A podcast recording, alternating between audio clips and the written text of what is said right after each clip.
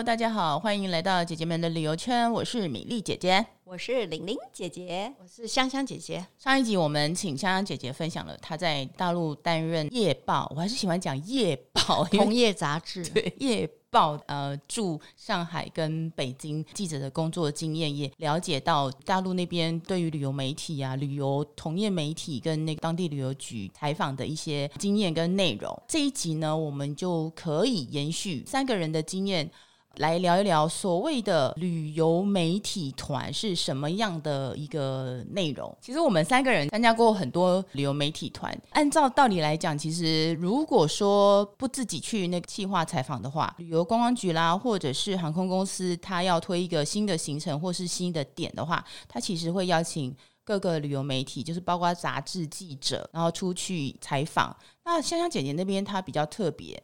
它是因为是夜报，它也会有航空公司跟旅行社推的业者媒体团，跟我们这种一般消费性杂志一般的读者的旅游媒体团是不一样。其实一般人对旅游媒体团有非常美好的想象，有人就会问我说：“哎，你们出去旅游媒体团是不是跟当皇帝一样，就吃香的啦，喝辣的啦，然后就是茶来伸手，饭来张口？”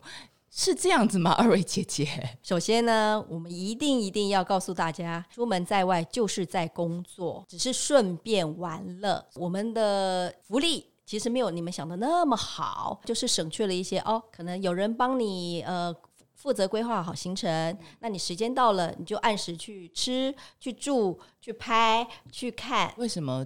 你这样讲起来，我我会想到某一种动物 去吃，对，这是另外一种幸福啦。对对对，不用伤脑筋啦。其实我觉得旅游媒体团就是，呃，人家都帮你呃安排好。就是什么行程这样子，然后譬如去哪边，那我不知道香香姐姐的是不是也是这样，就是有人帮你安排好，安排好其实是一定的。之前有提到的同业杂志，他们其实就要推行程，所谓推行程就是推广他们安排好的行程，那他就会让这个业界杂志的记者们呢去采访去了解。所以刚刚有提到说，是不是一个很美好吃香喝辣的？我的。答复是 no，不是 哪里 no？讲个 no 出来，no 出来就是，例如我还是用那个旅游展这个来说明好了，因为旅游展其实就是同业的这个盛会，这个盛会呢就要彼此了解，你要推出来的产品是什么，我要推出的产品是什么，那他们都会选择一个地点做一个类似像主办国、主办省份这样子的地方。通常呢，哦，有我我举一个去昆明好了，哦、昆明是在云南，对，云南那个高山上。然后非常人间仙境的地方，四季如春。耶、yeah！我刚刚说的，它就是旅展，它当地主办国，他们就会有一个迎宾的这个晚晚宴。好，Party 晚宴呢，当然就是各省的代表们，这重要的代表就会在那边变成嘉宾的情况。那媒体当然是受邀的单位哦。所以你们那个。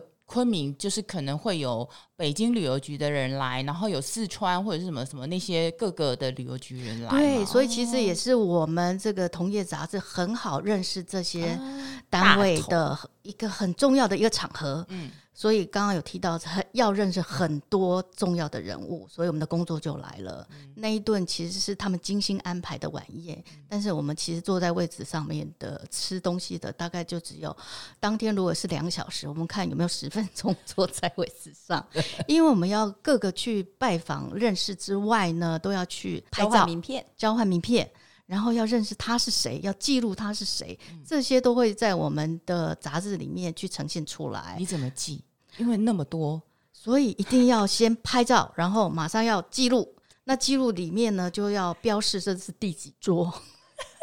对，所以你觉得我有可能呃，好好的安心的吃香喝辣？你知道我怎么记吗？嗯，就是我我不好意思拍照。呃，我们之前有个那个记者，他就很直白，说：“哎，我帮你拍个照。”然后他再把他的那个名片哦，再拍一次，再拍一次。嗯。可是我不好意思这样，因为这样太明显。然后我就是拍照之后，然后就假装非常镇定的离开，在他的名片上说：“这是一个。”这个是某某旅游局，然后他秃头，然后穿蓝色的衬衫这样子。可是我回去饭店的时候，一定要马上电脑，然后他的照片上面就赶快打。可是现场我不好意思这样弄，我就会做这样的特征，这样、嗯、哇，这个副副局长是个美女，长发这样子之类的。是是是嗯，就是每一个人都有自己的 people 啊。对、嗯、对，那你这个呢，我也要谈一谈。有一次我也是跟业者团出去，嗯、然后我们呃还记得吗？去了很多地方啊，日本也有去，然后呃，大陆也有去。你是两次还是分哦分呃分好几次？分好几次。所以然后业界的记者呢，真的很辛苦。我们在吃吃饭的时候，他们一定是要站起来赶快拍照。对。然后我们在拍景点的时候呢，就是他们休息的时间。对。因为对他们来说，那些景点都不重要，都不会写，人才是重要的。对。然后我们有一次去呃去拍饭店，嗯，饭店对我们来说呢，我们也是挑重要的，嗯，但是呢。他们呢，拼命的拍每一个角落，没有一个不拍。那后来才知道说，哦，原来这个才是他们的重点，注重的点。对，他可能会看说，哎，里面是用。呃，Hermes 的那个备品啊，或者是欧舒丹的备品，啊、就是这几个备品，那个可能星级就是四五星以上。但是我还是要稍稍澄清一下，景点对这个业者杂志其实还是很重要的。嗯嗯，但是像相对的，我们会去看景点之外它的配套措施是什么。譬如说，你刚刚说的饭店离景点很、oh. 很优美，可是它离饭店到底有多远？Oh. 我的车如果带我的客人到那边，应该是有多少的车程？什么样的车是比较合适的？Oh. 那周边还除了这里饭店，还有哪里可以？或者是说距离机场有多远？Oh. 像这种配套措施，反而是我们更重视的。那你看的重点不一样，跟我们，我们只会想说那个景点。好山好水啊，什么？然后什么季节来呀、啊？对对，对对对，然后可以拍到山，拍到花，拍到水。所以香香姐姐的角度，其实是站在的旅行业者的角度去看。对，我们就等于是他，我之前有提到他们的先锋者，嗯、就是先把这些基本的讯息、基本的观察来告诉他们，嗯、那他们在安排的时候就可以很迅速的把这些应该要注意到的这个服务的内容，把它给规划进去他们的行程里面。就是像你上次昆明那个，你可能就会会有昆明的旅展。最主要还是昆明当地还还是会想说跟各省的人讲说到昆明有哪些可以玩，是，所以你们就会去看昆明的饭店啊或景点啊，对，然后可是你会看说啊，饭店到景点可能拉车要拉几个小时或什么的，是，可能就是那一次的经验。例如说我们要拉到这个西双版纳好了，很远呢、欸，然后当时我们的车是什么车，然后坐在车上的感觉是什么，这个司机他开车的技术是什么，哦，这些我们都必须去了解，然后什么时候出发，到了当地是什么点，准备的晚餐是什么，那个都就是一个点一个点接驳上面，还有的时间上面的安排都一定要注意到的。所以一路上即使拉车非常辛苦，你还是要把那个辛苦的感觉给记录下来。哦，所以等于就是业者团他们弄完之后。那就由我们这种游客体验团来报道，告诉哎，我的游客，你可以这样子玩，你有这样子的享受，所以两者截然不同，就是上游、中游、下游也也也也算是对嘛？我们是等于说报道是成品出来之后的，那你们有点像是行前考察，对哦，就对，确实是考察的这个机能功能是比较大的。那你们每一次的那个那个团啊，大概都几天啊？就是你刚刚讲的昆明那个。就看看情况啊，就是刚刚有说到嘛，他会帮我们安排，就是他们希望要推出的产品什么形式，嗯、他就会呃类似量身定做的方式，让你完全走一遍。所以你除了旅展现场以外，后续还会有可能两三天的。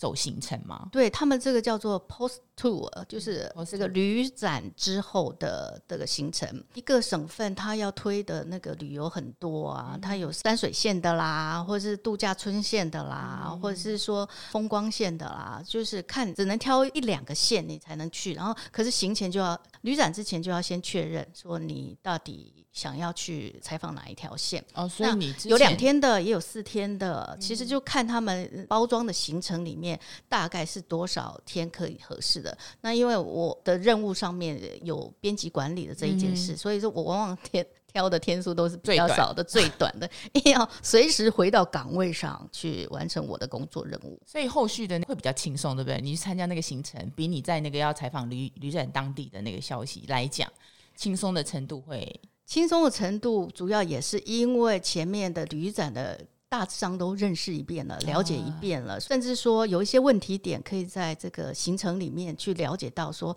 哎，他们当时候说明的跟现场我们实实际去体验考察的有什么不一样？哎，那你们的报道，台湾的旅行业者看得到吗？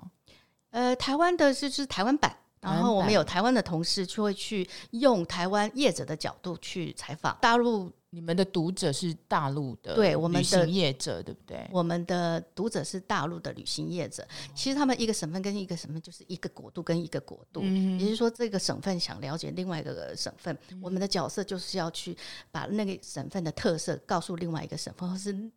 其他的省份，比如说你那次就是其实是跟北京的旅行业者说，哦，我们上次去昆明，然后昆明其实目前有规划这些行程，那北京的旅行业者可以针对昆明做什么样的的规划，这样子吗？应该是说就是昆明以外的省份哦。不过当时候因为能够四处去旅游的，还是以大都市为主啊，像、哦、北京、上海啊，是广州、深圳啊，一线城市嘛，哈、嗯，当时。对，所以北京报道其实就是华北地区的，然后刚刚有提呃提到的，就是上海的，可能就是华中、华南地区的，嗯、他们的着重点就会在那里，因为旅行的那个距离的关系吧，蛮羡慕那个消费者呃 fan tour，嗯，这个 fan tour 那个玲玲姐姐，我其实很想知道你在这个的经验上面有什么特别美好的。我参加过也几次，不过呢，相较来说，日本的媒体团其实是最速袭啦。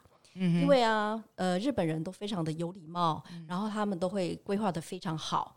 那我印象有一次呢，我们就去了北海道，嗯、那它是一个度假村。那本身那个度假村呢，就是有滑雪场，嗯、然后又有游乐园，嗯、有度假饭店。那一次去，我也是第一次体验到，哦，原来滑雪这么棒。你有滑雪？有，而且我们就在就在那个度假村里面。第一次吗？第一次，我的第一次就献给了那个北海道的度假村，然后叠了几次，就要告诉我。哦，叠了大概有十来次，但是呢，那个滑雪教练人很好，嗯，他不是欧巴，他是个大叔。哦，对，但是技术非常好，对我们也非常好。那我觉得这样子的一个媒体团可以比别人先体验，这个大概就是所谓的好福利。对，对啊，那很多人大概羡慕的也就是这个。嗯，当然，就是呃，我记得那一天滑雪完之后，非常的精疲力尽。嗯，那我们还可以去泡汤，嗯，然后晚上呢就吃非常棒的怀石料理。料理对，所以我觉得这这个加成的东西呢，大概就是呃，我觉得当记者很棒的一个地方。你那次去，哎，他那次去是。谁邀请的啊？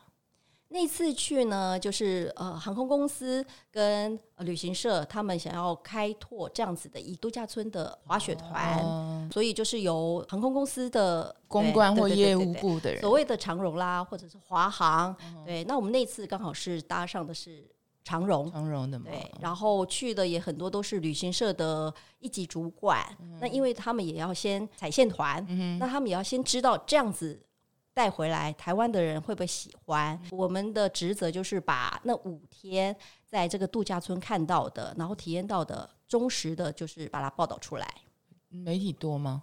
那个时候？那一次媒体不太多，呃，主要还是旅行社为主。所以我们媒体还蛮很有嘉宾的感觉，虽然是在工作当中，但是呃，我们要帮旅行社去发言啦，等于就是用我们那支，然后拍照。我觉得那一次的经验让我觉得说，哦，代表一个媒体，你代表一个城市出去的话，呃，其实身上的。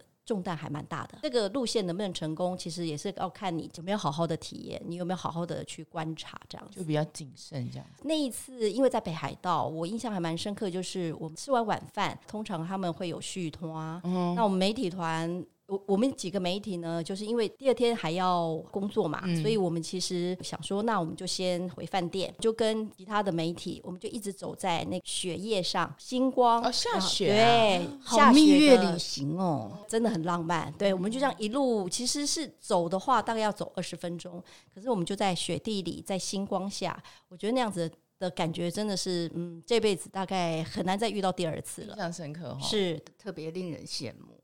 跟业者团实在差异蛮大的。你那次你有好好吃饭吗？那一次我吃的还蛮好的，但是我们其他的对夜报的记者呢，大概有三位，他们真的真的好忙碌，而且他们讯通也一定要去，因为要去认识。啊、对，那我们那一点就这一点上，我觉得代表媒体的话，会消费的话会比较舒服一点。那那个北海道的美食，你要谈一下吗？我们呢，美食倒是吃了不少啦。不过呢，我印象还蛮深刻的是，我们有去了一个尼克斯海洋乐园啊，那个大概就是有去北海道的。参团的大概都会去必去的，那你就会看到企鹅游行啊，然后你会看到那个海洋世界的海豚表演啦，我就觉得哇，这个真的是不分年龄哦，真的是大大朋友小朋友都喜欢，他们很可爱耶，而且呃，企鹅出来走是有时间的哦，它会围起来，企鹅走过的路人不能站那边，只能站两边。然后你就会看到那个戳戳的身子这样走走走，好可爱哦，而且非常的萌哦。对呀，然后大家的那个，因为我们那时候去的时候，呃，就是手机啦、相机，但是我们在工作当中其实都是用单眼的数位相机，对，所以我们拍起来的话会更更棒。我觉得出去媒体团哈比较不好的一点就是，像你如果在国内，因为媒体团基本上他们那都有预算，他所以不会原则上他不会。多派一个摄影师跟着你，所以媒体团记者出去就是自己拍照加加写，没错，很辛苦啊。那那你到底是要报道还是要拍照这样子？然后就会手忙脚乱。可是久了也习惯了啦。而且有时候镜头就要带个两颗，对，所以其实你就会看到那个他虽然是文字记者，可是他其实也是全副武装。嗯，那个时候是我觉得是在工作当中比较辛苦的一面，你要背的比较重装备，你要到处跑，到处看，而且你要拍别人拍不到的东西。应该是说，文字跟摄影一起来做执行的话是辛苦了一点。可是我就个人的观点啊，文字然后自己拍自己写，其实写的会比较有感觉。因为之前有有一些经验，就是我我文字我想要这样写，然后希望配哪一张图。可是事实上，摄影其实并没有拍进去，就会就是说要一以贯之啦。当然也有很好配合的那个摄影，就是有默契，你他就知道你要写什么，他可以帮你拍到什么。可能你还没有特别去说明说，哎，你可以帮我拍这个吗？他就已经拍了，也有这样子很很有默契的摄影啊。哦，那个就是神队友。遇到这样子，你如果遇到猪队友，那你就真的就什么都自己来好了。我记得我之前工作，我真的是副主编，然后就派就是一组一组记者，那也是他也是媒体团，那因为是去澎湖嘛，拍拍拍两个人，就是那个呃文字也有自己的想法，然后摄影也有自己，都是 in house 哦，不是说特约的。然后回来文字就跟我讲说，那摄影叫他拍一颗大白菜，他都不拍。我说你干嘛叫他拍大白菜？可能就是当地特产，然后就是发生那种摄影觉得那个真的没什么东西，可是文字觉得啊，它就是那里面的特产，你就一定要拍呀，就会发生这种事情。是是是，对，所以还蛮好笑。文字如果自己拍摄的话，会会写的比较比较深入一点嘛。我我自己个人的观点是这样。好处是可以自己掌控，呃，不好的地方就是会非常的呃辛苦。因为你等于说你回去，你要立刻马上做那图片的编档，不然你会不知道那个地方是哪里。那米粒姐姐，你参加过的媒体团印象深刻的呢？哦，去好多国家，原来你就是那个令人羡慕的、那个、埃及。对，我特别羡慕他去埃及，对，还有俄罗斯。俄罗斯，我是冬天去的。埃及，哦，埃及印象很深刻。你知道很好笑，我就是那个跟那个何大师有一次就是。采访，然后有时候去高雄嘛，那他哥哥何大师的哥哥是在高雄，我们都是为了省钱，就只好去住他家，去就要跟他哥哥认识一下，就是去很多趟，他不知道我叫什么名字，他说：“哎，你那个就是去过埃及跟俄罗斯的 那个媒体朋友是？”原来这两个是你的标签，因为我每次去都讲埃及跟俄罗斯这样。不过这两个地方真的也还蛮梦幻的。我跟你讲，讲比较辛苦的话，就是之前有讲过，说我们去的一定都不是最好的季节，就是我们要去，譬如说埃及最好去的时间一定是九月，因为那时候不热嘛。那我们去的时候是正正热，就是七八月，这样机票比较便宜。对，就是才才会有那个位置嘛。然后那个时候我们呃是凤凰旅行社，那是就是纯媒团旅行社，他想推埃及的行程。然后那个时候还蛮久，我记得好像是十天还十二天，我忘记了。在那边居然中暑，知道中暑什么感觉吗？就是那时候我们的行程有坐尼罗河游轮嘛，那尼罗河游轮就是坐船，然后你尼罗河两岸有很多那种神庙，所以你就是可能坐，然后到一个地方，可能就是上岸去参观，然后再下船。一般我们跑行程为了呃省时间，一定都是从早到晚一定都有，大家都很忙嘛，你可能六点就要起床，因为八点集合。有些像你们夜报还有博诺啊，跟那个那个业者去唱卡拉 OK 呀、啊，然后玲玲姐姐可能要呃编档什么什么，大家可以睡觉的时间都是两点，半夜两点以后，所以不要以为我们都没事干，其实就是起得比鸡早，睡得比猪晚之类的这种，就不呃就很辛苦。我坐尼罗河游轮就是因为热，所以尼罗河游轮上岸的时间是下午四点。所以，我们中午十二点到四点是不会去走行程的，因为太热。那这是尼罗河游轮，可是中间像我们去神庙啊，我记得某一个神庙，它有一一百零八根那个大石柱，嗯，但是这某个神庙我忘记了这样。然后去我在那边就是突然觉得很想吐，然后就是那个热气啊，你知道那种我不知道中暑是什么样子，就是那种热哦，你没有办法躲。我我已经躲在阴凉的地方哦，可是你就觉得那个热气就。随着你的毛细孔一直钻进来，一直钻进来，我就没有办法走哎、欸。然后、就是、好灵异的经验，对，就是那个热气钻到你的毛细孔里面，感觉就很符合埃及那种。如果那个时候有人帮你刮痧，我想你应该会觉得好多了。那谁理你呀、啊？大家都很忙，好不好？哎，那那时候我还就是碰到，我觉得大家出去都会。虽然有些时候就是大家呃平常是那种竞争关系，可是大家出去其实都还蛮团结。那些那次的记者就是有个记者看我这样子，那那个景点我没有办法走，他就把我的那时候已经开始拿数位相机了，他就一个人拿两台拍我的跟拍拍他的。哦，这样子就不会重复了。对，就等于说我就觉得哎，这一点还蛮不错的。这样各家毕竟还是有版权问题啦。嗯，对对，他就这样分啊，就哦，就那一次哦，很很辛苦，就是我第一次觉得埃及呃非常的热，他们听说最高温可以到五十度摄氏哦，五十度，对啊，就摄氏五十度，所谓的热死人吧？对啊，就是你要自己有那个降温什么的这样子，那个是比较。辛苦的部分，我觉得像冬天的话就还好，因为冬天你可以躲在房子里面嘛。像你那时候去度假村，那个他们都有冬那个去冬天去日本，就是你自己穿穿要注意，就是要洋葱式穿法。嗯，我那时候不晓得很笨啊，就把卫生衣啊穿两层在里面，然后当进去的时候，大家把羽绒衣脱掉，我还不行啊，我不能。因为就穿在里面。你说去日本那个冬天的时候嘛？对啊，嗯、就是这样，就是穿。有时候自己在采访的时候也慢慢哦，那个经验就出来。我我觉得去日本旅游啊，其实上次虽然说我也有次也是业者的业者团的那个经验，但是呢，还是有一些美好的那个感觉的。